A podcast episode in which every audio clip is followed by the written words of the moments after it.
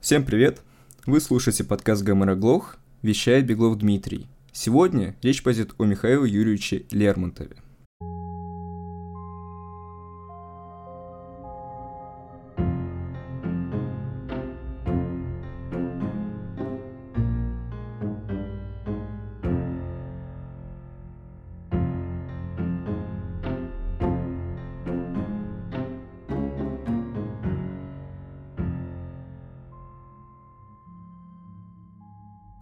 Кавказ, 1840 год. Бой продолжался 6 часов. Земля даже через час пахла кровью. Битва была на штыках. 2000 русских солдат против 6000 кавказцев, готовых пойти на смерть ради своей независимости. Она их не страшила, потому что был объявлен газоват. Любой, умерший во время сражения, отправлялся в рай. 30 офицеров, среди которых был Михаил Юрьевич Лермонтов, сражались против них. И это продолжалось 6 часов. 6 часов звенели штыки, 6 часов проливалась кровь. Пало 600 человек. Их свалили во враг, в братскую могилу. А Лермонтова в письмах заботит только климат. Только скучно то, что либо так жарко, что на силу ходишь, либо так холодно, что дрожь пробирает, либо ничего, либо денег нет – именно что со мной теперь. Из письма Лопухину 12 сентября 1940 года. Род Лермонтова тянется из далекой холмистой Шотландии. Изначально он именовался Лермонт. Первые сведения об этом роде появились еще в XI веке. Тогда семейство Лермонтов пришло из Англии в Шотландию вместе с Малькомом. Их поход был предпринят для свершения Макбета – об этом можно прочитать у Шекспира. Фома Лермонт – далекий предок Михаила Юрьевича. По преданию, был вещим бардом-колдуном. В детстве его унесли в страну фей и даровали ему способность к провидению. После он путешествовал по Шотландии и развлекал людей песнями и устрашал пророчествами. Александр III узнал от Лермонта о своей гибели, но проигнорировал ее – и во время важной битвы упал с высокого обрыва и сломал себе шею.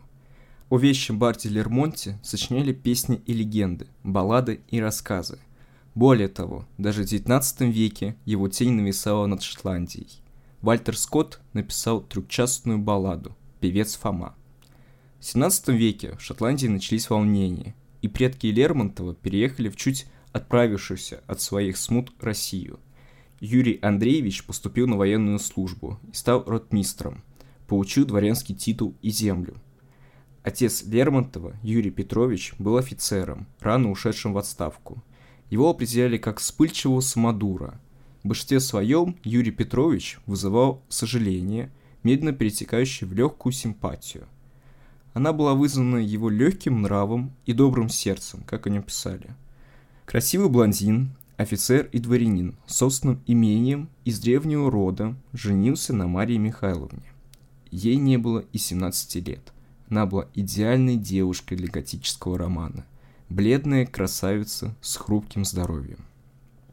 В 1914 году появляется Михаил Юрьевич Лермонтов. Сразу после рождения он был передан немецкой кормилице. Мгновенно после этого в честь него было названо новое поселение, близ Тархан – по воспоминаниям Петра Кирилловича Шугаева и Павла Александровича Висковатова, брак родителей Лермонтова еле держался. Юрий Петрович быстро ходил к жене и часто отдалялся от нее. Он завел роман с кормилицей своего же сына. Это нервировало Марию и расшатывало и так хрупкое здоровье. Во время одной из поездок Мария упрекнула мужа за частые измены. Юрий Петрович не выдержал и ударил ее кулаком по лицу. Вскоре из-за нервного истощения организм Марии ослаб, и она заболела чехоткой. Молодая мать ухаживала за больным ребенком, как могла. Она садила его на колени во время игры на пианино, напевала колыбели на ночь и совершала непродолжительные прогулки. Юрий Петрович же, зная об ухудшающемся состоянии своей жены, отправился в Москву. Там ему пришло известие о том, что ему необходимо вернуться. Мария Михайловна скончалась на следующий день после его приезда. Она была похоронена возле отца. На ее надгробном памятнике значила зловещая надпись «Под камнем сим лежит тело Марии Михайловны Лермонтовой, урожденная Арсеньевой, скончавшаяся 1817 года, февраля 24 дня, в субботу. Житие ей было 21 год, 11 месяцев и 7 дней. Мише на тот момент было 3 года. Смутные воспоминания о матери оставались с Михаилом Юрьевичем до конца его дней. После ее кончины он был передан на попечение бабушки Елизавете Алексеевны Арсеньевой. Был составлен договор с Юрием Петровичем, согласно которому Миша переходил на воспитание к бабушке. Юрий Петрович не мог его себе позволить в полной мере, и за ним сохранялось право на встречу с сыном. Однако, частенько оно игнорировалось. Эта ситуация стала основой для первой постановки Лермонтова. Спокойная, умная, неторопливая, но при этом суровая и деспотичная, милосердная и трепетная. Описание характера Елизаветы варьировалось от старой корги с манерами Ивана Грозного до чистейшего ангела. Но все мемуаристы сходились в одном. Маленький Миша стал центром ее жизни, ее двигателем. Она баловала его, позволяла любой каприз и закрывала глаза на шалости. Часто сидела у его постели, когда тот болел – и постоянно высокая темная фигура в неизменном чепчике крестила внука перед каждым выходом из дома. Кротко читала над ним молитву и с печальной улыбкой наблюдала за его игрой во дворе. У Лермонтова постоянно менялись репетиторы. Его пытались обучать всему и вся. Множество языков, уроки рисования и ваяния, скачки на лошадях и т.д. и п.т. Позднее 14-летнего Лермонтова отдают московский благородный пансион. Аким Шангирей уже заметил у него несколько сборников русских стихов. Среди них были Державин, Озеров, Крылов, Батюшков и, конечно же, Пушкин. Московский благородный пансион находился на Тверской улице. Это было сильное учебное заведение с комплексной подготовкой учеников – Дети изучали право, древние языки, латинский и греческий, военное дело. Преподавали им университетские профессоры. Программа не уступала царско-сельскому лицею, в котором некогда обучался Александр Сергеевич Пушкин. В отличие от лицея, московский пансион делал упор на словесность. Воспитанники читали современников, Вальтера Скотта и могли свободно сочинять. Их стихи и прозаические отрывки помещались в пенсионный альманах «Улей». В нем печатался и Михаил Юрьевич. Миша прекрасно учился и благородно себя вел. В пансионе начались его первые литературные попытки. Примерно в 29 году он переводит стихотворение «Перчатка» Шиллера. Перевод, к сожалению, утрачен. Там он учит Пушкина и Жуковского. Преподаватели видели в нем перспективного молодого человека – После окончания пансиона Лермонтов поступает в Московский университет. Свободолюбивый, дерзкий юноша, держался поудаль от однокурсников. На занятиях Лермонтов мог спокойно читать. Своих однокурсников он принижал, смотрел на них сверху вниз. Его товарищи отмечали ядовитость его взгляда, то, как он поражал человека пессимизмом, избивал всякую уверенность в себе и в своих словах. Университет был оставлен, Весной 1832 года Лермонтов подал заявление об отчислении. Этому предшествовала история с профессором Маловским, из-за которой ему пришлось перевестись на курс словесности. После окончания одного семестра на курсе словесности Лермонтов выдержал экзамен и продемонстрировал полнейшее незнание лекционного материала и сверхначитанность за университетской программой. После он ушел. Если молодой человек XIX века уходит из университета, то тем самым он пресекает гражданскую службу. Остается военная. Лермонтов поступает в школу гвардейских подпрапорщиков. 6 часов утра. Барабанный бой поднимает юнкеров на завтрак. После него с 8 до 12 они сидели в душных классах и затем выходили маршировать. Целый час отводился этому монотонному, механическому и весьма обезьяньему занятию. По его окончанию юнкерам предоставляли двухчасовой отдых. Для будущего гусара это было окно свободы, Обычно его тратили на игру в карты, походы в баню с принятием алкоголя, на написание стихов и чтение. Также ослабление контроля способствовало и курению. Хоть и большая часть юнкеров была в возрасте от 18 и выше, за употребление табака следили. Но в этот двухчасовой промежуток появлялась возможность покурить. Обычно юнкер брал двухрублевый жуков, забивал им длинную трубку, ее хватало на троих, и затягивался три раза, вдыхая дым полной грудью. Даже самый крепкий молодой человек подкашивался от такой дозы табака. Также молодые юнкера любили бриться. У них существовало поверье о том, что чем чаще бреется мужчина, тем гуще у него растут усы. А тогда это был важный элемент статуса – усы. Они позывали специального человека, и он несколько раз в день их брил. После отдыха юнкера обучались еще с 3 до 5, и далее были свободны. Тогда они вдоволь играли в карты и пили. Занятно, что с 1825 года в школе запрещалось читать книги художественного содержания. Это было сделано для того, чтобы стеснить умственное развитие подопечных. Однако, данный запрет легко обходили, и по училищу гуляли книги и журналы. Более того, юнкеры издавали и свой журнал. Там в основном публиковались стихотворения неприличного содержания. Барковщина XIX века. Несмотря на ограничения и занятость учебой, Лермонтов писал стихи. В училище его начинали узнавать офицеры, потому что его скобрезные стихи ходили по рукам. Гусары и майоры, юнкера и драгуны знали наизусть Оду Нужнику, Гошпиталь и Уланшу. Их речи пьяны, взоры страшны, кто в сбруе весь, кто без штанов, пируют в их кругу туманом, дубовый стол и ковш на нем, и пунш в ушате деревянном пылает синим огоньком. Частенько Лермонтова звали Майошка по имени Горбача Майо из романа Виктора Гюго «Собор Парижской Богоматери». Он насмехался над товарищами, зло подшучивал над ними и давал прозвища. Например, Мартынову досталась очевидная кличка «Мартышка». Его нрав описывали как демонический. Это был вечно насмехающийся человек с бесконечной грустью в глазах. Человек решительности и силы, задумчивый и глубокий, артистичный, Обычно Лермонтова делили надвое. Лермонтов в близкой компании и Лермонтов в обществе. Среди товарищей он был весел, вечно острил, метко и колко, и даже злобно. Был добродушен и покладист. В обществе же он был эгоистичен, злобен и отрешен. Тем не менее, Белинский называл его «глубокий и могучий дух». Почему Лермонтова называли «майошка»?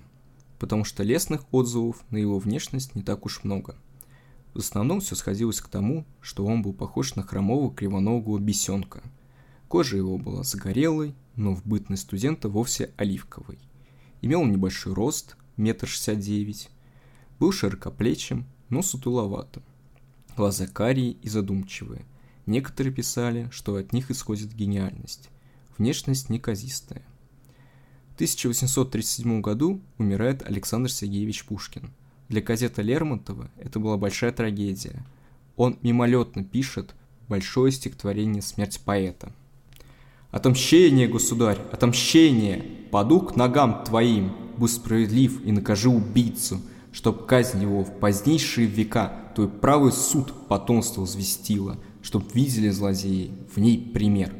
Погиб поэт, невольник чести, Пал, оклеветанный молвой, Свинцом в груди и жаждой мести, Поникнув гордой головой. Не вынесла душа поэта Позора мелочных обид. Восстал он против мнений света, Один, как прежде, и убит. Убит! Чему теперь рыдание, Пустых похвал ненужный хор И жалкий лепет оправдания? Судьбы свершился приговор. Не вы сперва так злобно гнали его свободный, смелый дар, и для потехи раздували чуть затаившийся пожар? Что ж, веселитесь, он мучений последних вынести не мог. Угас, как светоч, дивный гений, увял торжественный венок. Смерть поэта прославила Лермонтова вне офицерского круга. О нем начали говорить в обществе. Лермонтов лично не знал Пушкина. У них были возможности познакомиться, но каждый раз они упускались. Пушкин читал стихи Лермонтова и высоко их оценивал. Об оценке Лермонтова Пушкина прилично умолчать. Приятные стихи, нечего сказать. Я послал Вейнмара в царское село смотреть бумаги Лермонтова, и Буде обнаружатся еще другие подозрительные, наложить на них арест. Пока что я велел старшему медику гвардейского корпуса посетить этого господина и удостовериться, не помешан ли он. А затем мы поступим с ним согласно закону. Николай I. После смерти поэта Лермонтова отправляют ссылку. Предлогом для этого послужила оппозиционная направленность стихотворения – Конечно, по мнению цензоров. На издыхании 30-х годов XIX века они особо свирепствовали. После 25 -го года Николай I решил взять под контроль печатные органы и всеми силами не допустить повторения восстания. Собственно, поэтому Лермонтова и отправили в ссылку на Кавказ. Впрочем, длилась она недолго. Лермонтов пробыл в горах несколько месяцев, затем был переведен в Нижегородский гусарский полк, а оттуда в гусарский полк Его Величества. Этому поспособствовала бабушка. С помощью прошений и связей она добилась смягчения приговора ее внуку. В кавказской ссылке Лермонтов рисовал горы, сочинял стихи. Там его восхищали горцы, природа и женщины. Для русских дворян, читавших Байрона, Кавказ представился экзотическим и чуть ли не магическим местом. Романтические пейзажи, кровопролитные сражения и чистый воздух, пропитанные свободой. Всего несколько месяцев ссылки изменили творчество Лермонтова, ведь кавказских мотивов в его поэзии не пересчитать. Две главы героя нашего времени происходят на Кавказе. Вся поэма «Демон» поместилась в средневековую Грузию. 1937 год – один из важнейших творчеств Лермонтова. Ведется работа над шестой редакцией «Демона». Выходит стихотворение «Смерть поэта», «Бородино», поэмы – песнь о купце Калашникове и так далее. То есть почти весь школьный Лермонтов был создан в 1837 году. После ссылки Лермонтов кутил. Хоть и на презирал обличал свет в своих стихотворениях, он неизменно пребывал в нем. Танцевал на балах, участвовал в выездах, кутил.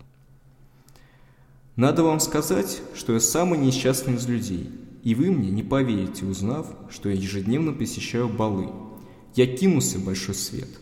Целый месяц был в моде. Меня разрывали на части. Это, по крайней мере, откровенно. Весь свет, который я оскорблял в стихах, с наслаждением окружал меня лестью. Самые красивые женщины выпрашивали у меня стихи и хвалятся ими, как величайшей победой. Тем не менее, я скучаю. Лермонтов из письма Лопухиной, конец 1838 года.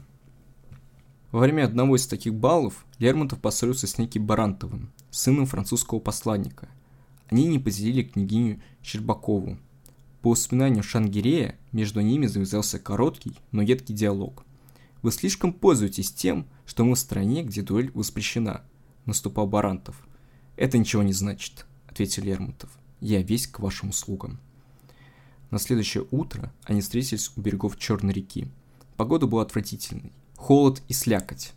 Секундант Лермонтова, Мунга, привез несколько рапир и пару пистолетов. Барантов и Лермонтов начали с рапир. По воспоминаниям Лермонтова, дело шло вяло. Ему было скучно, потому что Барантов был плохим фехтовальщиком. А сам Михаил Юрьевич не нападал. Барантов оцарапал Лермонтова чуть ниже локтя.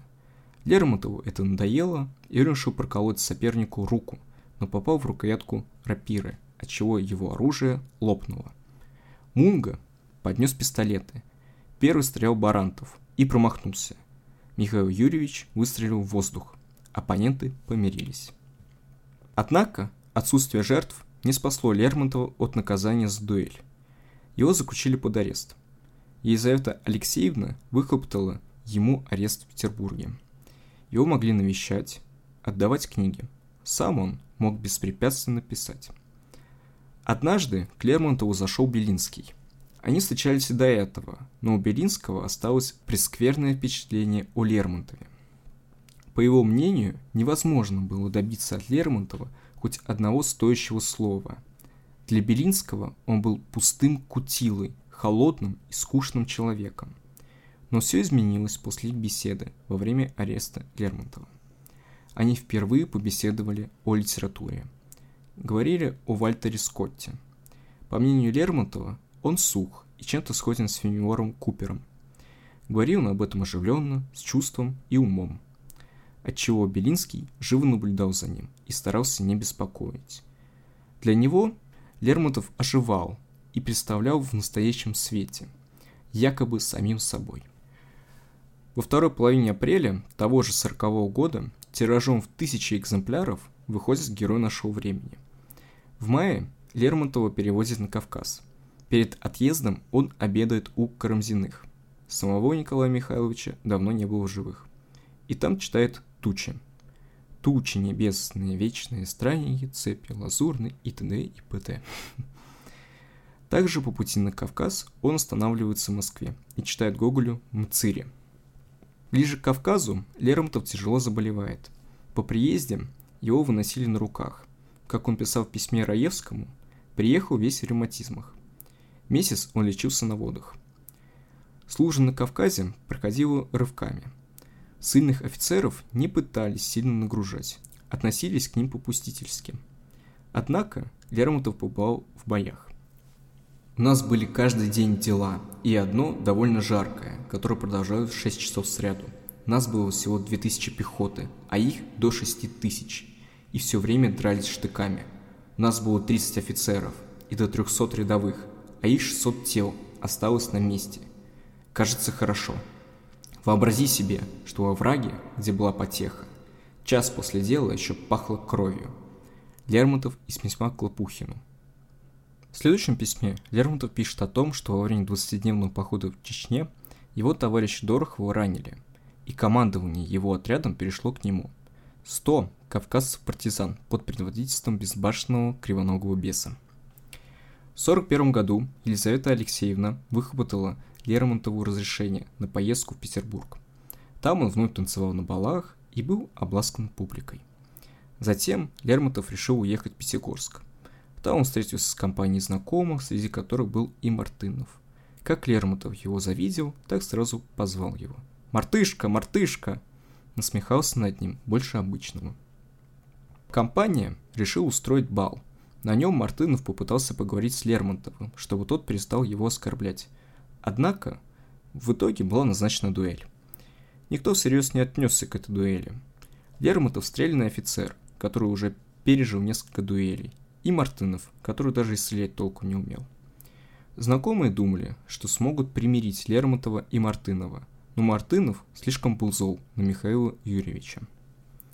И в туманное утро на горе Машук приехали Лермонтов и Мартынов со своими адъютантами. Над ними нависла грозовая туча, а туман полностью обволакивал их фигуры. Решили стреляться. Дуэлянты разошлись на 30 шагов – им зарядили и вручили пистолеты. «Сходись!» Лермонтов не шелохнулся. Он поднял руку, как опытный дуэлянт. Он был спокоен. Даже веселость промелькнула на его губах. Мартынов быстрыми шагами приближался к барьеру и выстрелил. Михаил Юрьевич тотчас упал. Его как парализовало. Его рана дымилась и кровоточила. Пуля прошла насквозь, пронзив легкое из сердца. Спасти его было невозможно. Началась гроза. Лермонтова похоронили на старом Пятигорском кладбище. Его поклонницы собирали камешки с его могилы и вставляли их в специальные амулеты. Новость о его смерти разлетелась так же быстро, как новость о кончине Пушкина. Император узнал об этом во время чаепития с Марией Павловной Вейнмарской, своей старшей сестрой. Николай I грозно произнес «Собаки, собачья смерть!» Мария Павловна посмотрела на него с печальным укором. Император все понял и пошел к толпе и заявил. «Господа, получено известие, что тот, кто мог заменить нам Пушкина, убит». Через 250 дней тело Лермонтова перезахоронили в семейный склеп в Тарханах. Через три года скончалась Елизавета Алексеевна. Лермонтов не оставил наследников, никогда не был женат. Его литературные наследники появились лишь в 20 веке. В своем веке ему повезло куда меньше. Никто не произносил речей в его честь, как это случилось с Пушкиным. Никто не вставлял его произведения свои, как это делали с Пушкиным. А в конце века Лермонтова и вовсе обвиняли в нигилизме, демонизме и в пошленькой мрачности. Однако Мережковский начал защищать Лермонтова. Впоследствии акмеисты и символисты многое возьмут у него. Гумилев почти весь из него состоит. Проживи этот мальчик еще лет десять, нам бы нечего было делать.